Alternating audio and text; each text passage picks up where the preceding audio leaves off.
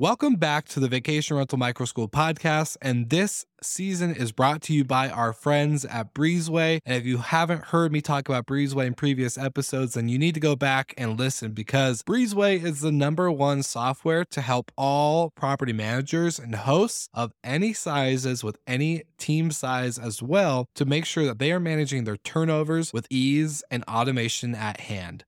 Not only does Breezeway have the best in class software, but they have the best in class field app for anyone from housekeepers to maintenance and all the above. You can handle turnover automation, inspection tasks, and any unexpected field work that might come up as we talk about in this show. So make sure you check out the link in the show notes, get our special offer from Breezeway to all of our listeners. And now let's get back to the episode.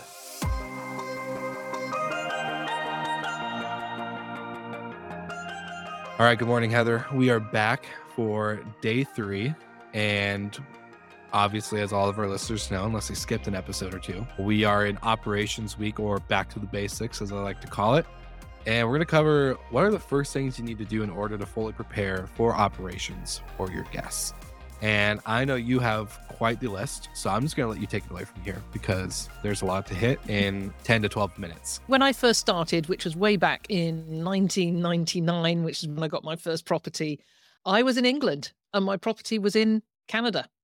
And I knew absolutely nothing, zero about about the, the vacation rental business. I just bought the property, decided I was going to rent it out, and off off we went and I learned a lot over that over that period. It was about a two or three year period. I bought three or four properties after that, and I was still managing them from UK before we before we moved out. The first thing is is that you've got to have boots on the ground. You you've got to have somebody that you trust implicitly to be there when when something happens, when something goes wrong, and something will go wrong. Things will go wrong regardless of where your property is. I mean, ours were in in the the depths of Ontario where it froze to ridiculous temperatures in the winter and things froze up. But we had a local property manager, or a local property manager who was a neighbor who was mm. there to do everything until he wasn't until he went on vacation and forgot to tell us that he was going. And that taught me one very, very important lesson.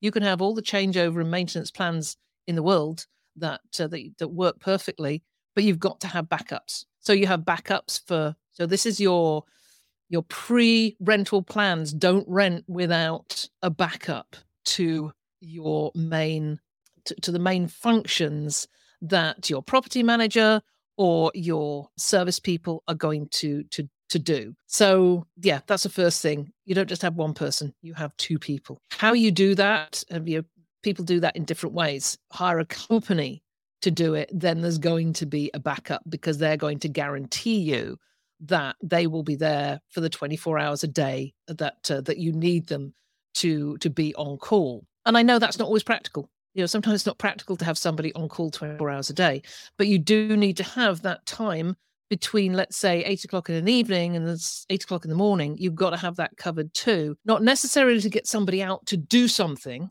to fix something but at least to answer the phone. So so that's really important is uh, and that person who answers the phone doesn't have to be on site. It, you could use a company and there's plenty of companies that will offer those services that will be so not necessarily boots on the ground but but ears in the air i guess.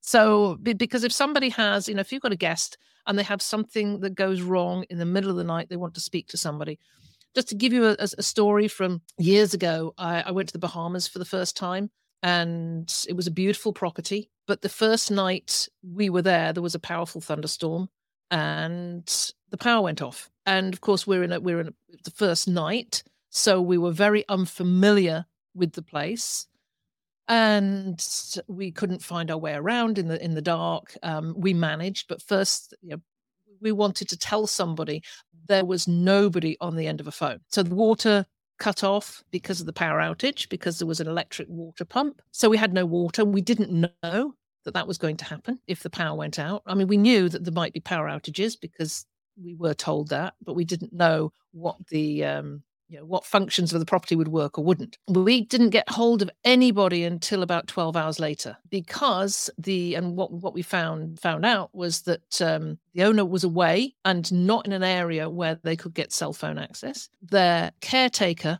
on the island, his cell phone had been cut off. So he wasn't getting any messages. So this was day one of a of a longed for vacation and we were already soured and everything you know that went down after that even though we had a great time i never forgotten that first night and that was simply because they didn't have those maintenance and maintenance issues backed up and have somebody there. So I've gone on a bit about that, but I think it's really important. And certainly emergency plans, you know, you need to plan for absolutely every occurrence. So it could be a power outage, it could be a raccoon chewing through something, it could be a squirrel in the house.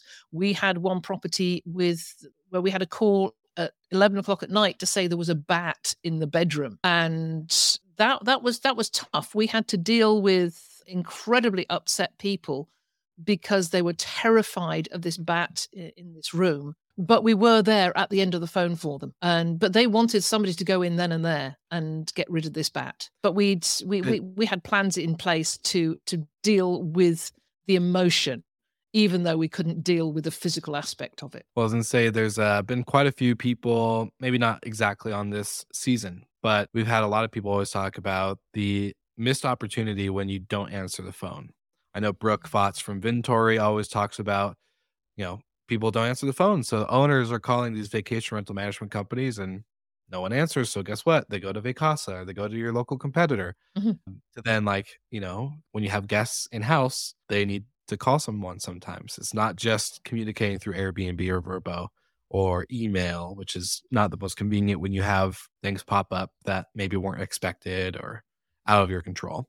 So then also you know guests wanting to book you in the future or wanting to book uh, they want to talk to sally because she took such good care of them and now sally's maybe not sally's job to answer the phone but no one's answering the phone so that they can pass that along and take care of that guest so i think it's really important for you guys when you were managing remotely to then becoming in person i'm, I'm sure a lot of the listeners are kind of questioning like well this sounds like a full-time job. This is like a you're 24 7 how do you i guess is there things you can do to kind of give yourself some boundaries from the business or do you have to embrace the constant 24 7 thing we call hospitality and people living their lives well, you've got to you, you've got to move it over to how the guest is feeling because that's the most important thing. Just because you've you've bought a property and you've uh, you've posted it online, that that does not take away all those responsibilities that then come after it. And and those responsibilities responsibilities do include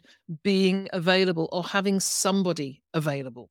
So somebody needs to be available. In many areas in fact you will only be able to get a license if to, to offer a rental if somebody is available to respond to an issue within one place third was 20 minutes, which was uh, was an interesting one. But you know, res- somebody that's available to respond within a short short time. But I, I you know, I, I certainly get to you about the phone. One thing we did with our company from the very beginning we uh, we engaged the services of a local call center and it was local it wasn't it was in ontario and and this call center took all calls from eight o'clock in the evening to eight o'clock in the morning. And if there was they they were able to determine if something was an emergency. Now to us an emergency would be risk of life endangerment of life and smell of smoke that that sort of thing. Dripping tap did not constitute an emergency at 11 o'clock nor did how does how do i get the microwave to work because it's 11 o'clock at night and i want to sit and watch a movie but we had we had those calls but we always had somebody available to answer the phone. And because of all the emergency planning we did, we were able to put so much into our digital guides that if it was a question on how do you get the microwave to work, we could simply send them to the digital guide where they could click on the manual for the microwave in that property.